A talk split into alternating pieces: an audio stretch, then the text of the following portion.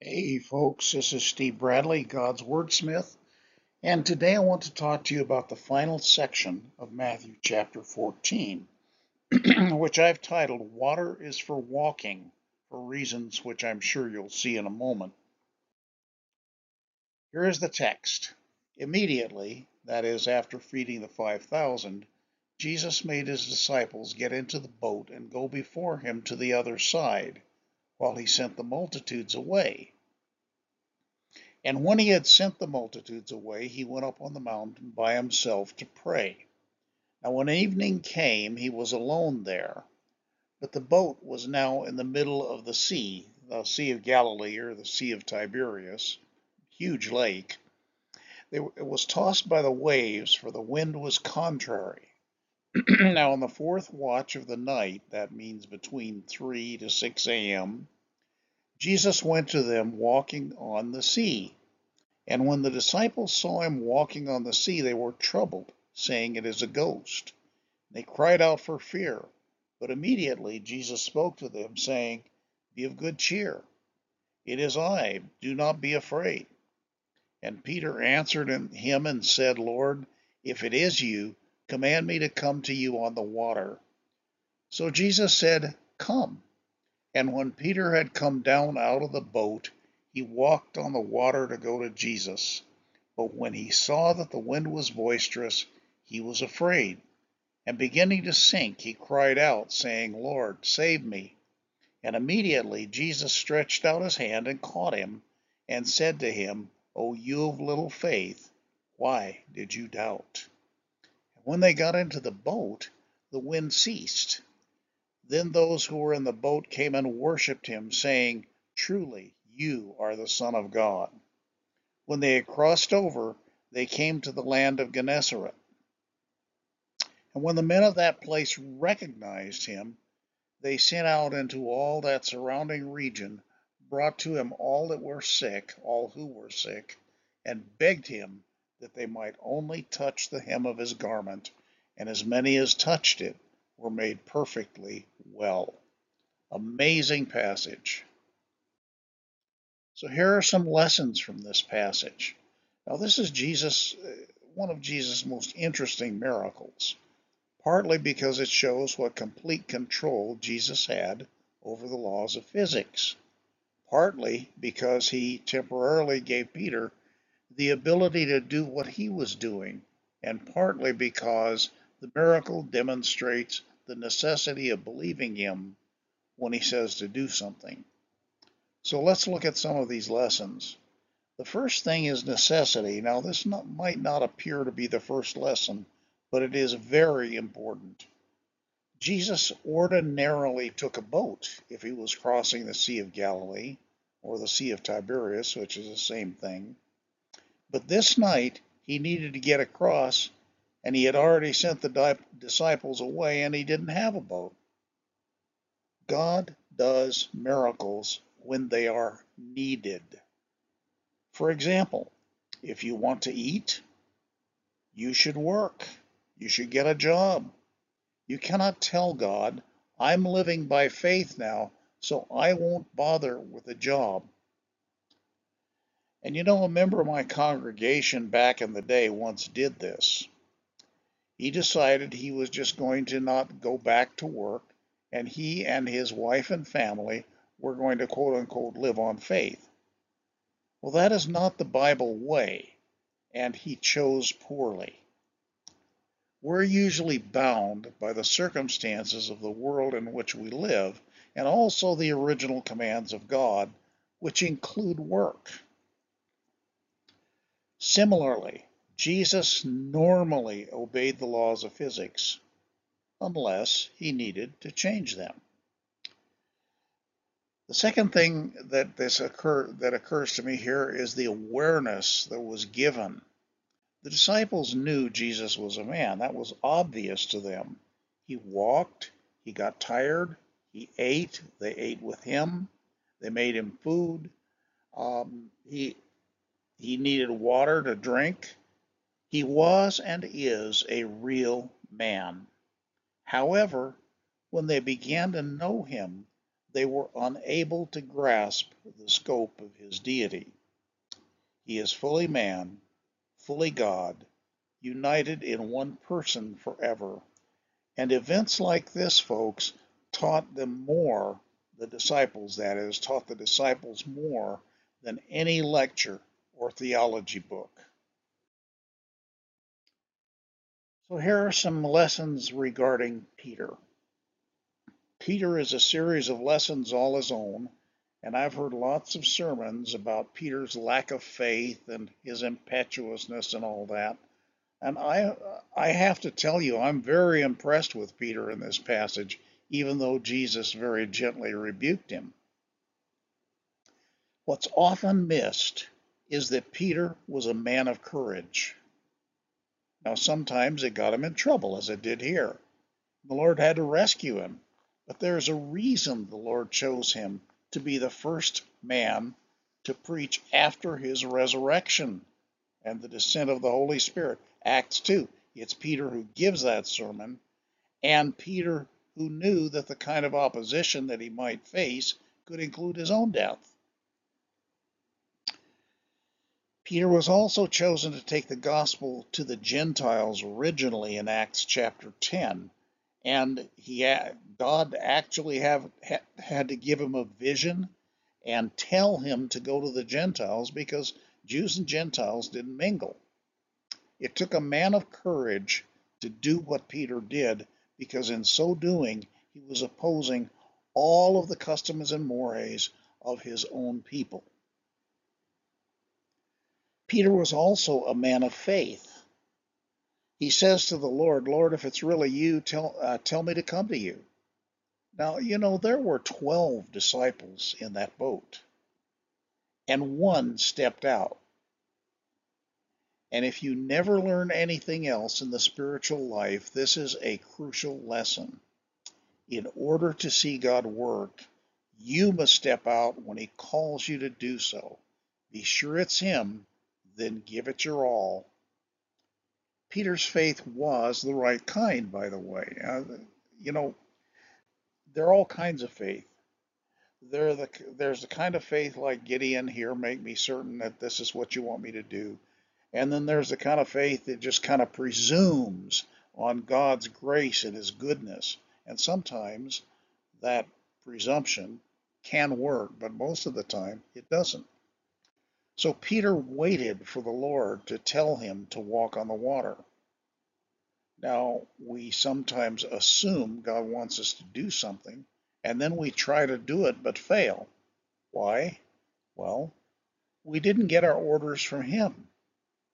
Faith always comes as a result of the Lord telling us what to do.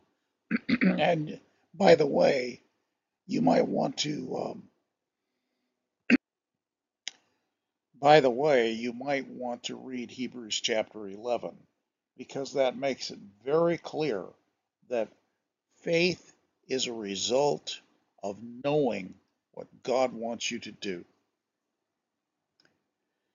So we believe based on His Word, and we believe based on His command to us personally, and when He actually speaks in His Word, we don't need additional commands if He's already told us what to do.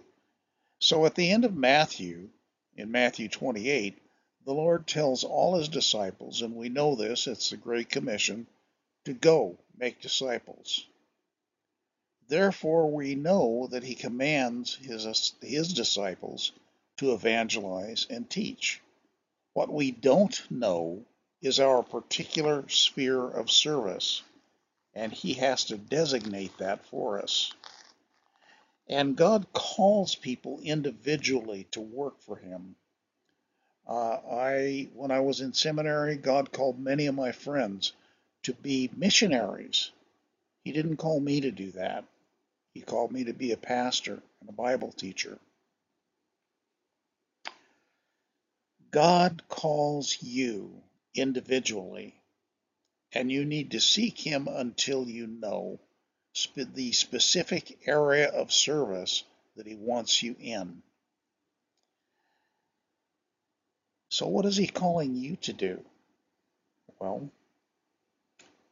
seek him, find out. He will tell you.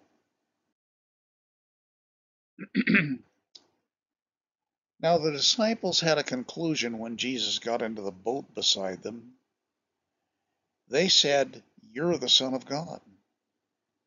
It took a lot for a Jew to say this because many Jews believed that God didn't have children, didn't have a son. And more to the point, John chapter 5, verses 17 through 18 tells us that when Jesus called God his Father, it made the Pharisees furious because they knew that he was saying that he was equal with God. And that is what his disciples had in mind. And folks, this is what we would call a dawning realization as to who Jesus really is. The man who stood before them was much more. He was God and man in human in a human body. So after the most interesting boat ride ever, the day the next day comes as no surprise. And when they had crossed over, they came to the land of Gennesaret. When the men of that place recognized him, they sent out into all that surrounding region, brought to him all that were sick, and begged him that they might only touch the hem of his garment. And as many as touched it were made perfectly well. Now, this is kind of an advance on what Jesus normally did. Jesus normally had to personally take action for someone to be healed. He had to touch them, speak to them, so on and so forth. Now, this is and this is not what he's usually done before. Here, people just come to him and they touch his garment. And so he's evidently given permission so that his cloak becomes the touchstone that people touch and then they are healed. In other words, it occurs without his additional action. Here are some conclusions. And I want you to think about this for a second. Are you a Peter? Are you courageous, impulsive, full of desire to serve the Lord? Let me tell you, you can. He's the one who designates your sphere of service. And if you're a woman, it might be as a homemaker. It might be something else. You might be become a missionary, a Bible teacher, whatever. Commit yourself fully to Him. That is the first key. When you surrender your life to the Lord and say, Lord, I'll do whatever you want, He's going to tell you. And then pray about how you will serve Him. Uh, for example, see Acts chapter 13, verse 2, and also the context. Here's this group of guys in the church at Antioch, which is kind of like the first and biggest uh, Gentile church at the time. It says, as they ministered to the Lord and fasted, the Holy Spirit said, Now separate to me Barnabas and Saul for the work to which I have called them. In other words, there were several things happening here. One is the background. Paul and Barnabas were fully committed to the Lord. And two is the actions they took. They were ministering to the Lord. In other words, they were in prayer, they were seeking Him, they were worshiping Him, they were fasting.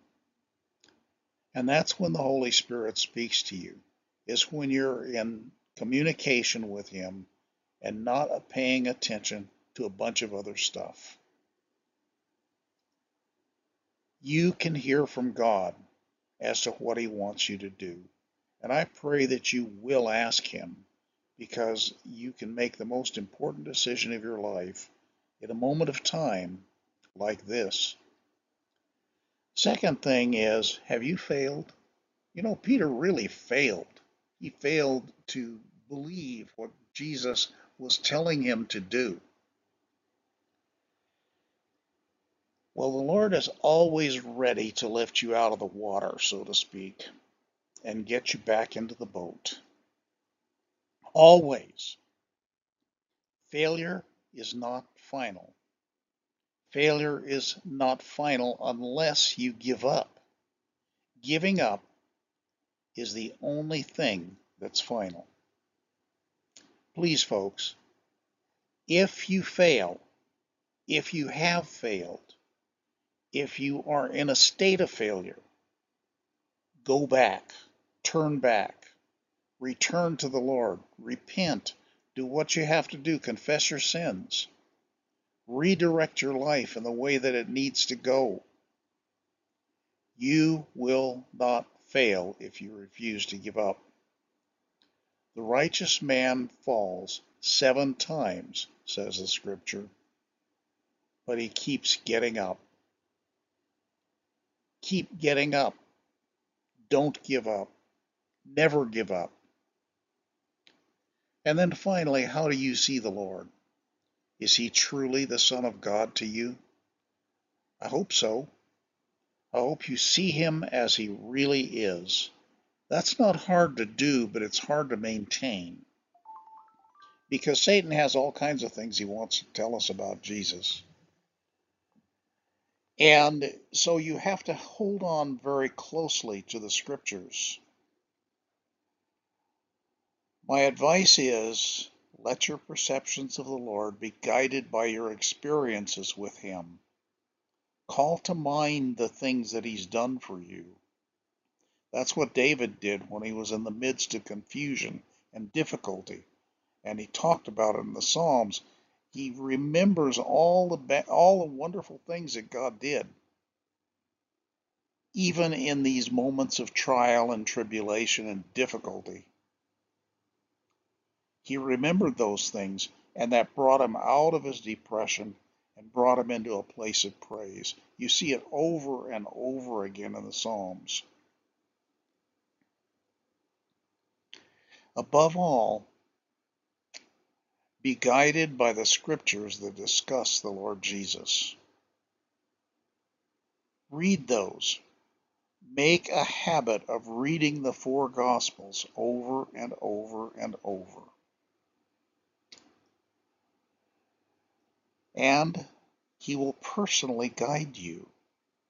Jesus said that when the Comforter has come, that is, the Helper, the Counselor, the Holy Spirit, when he's come, he will guide us into all truth.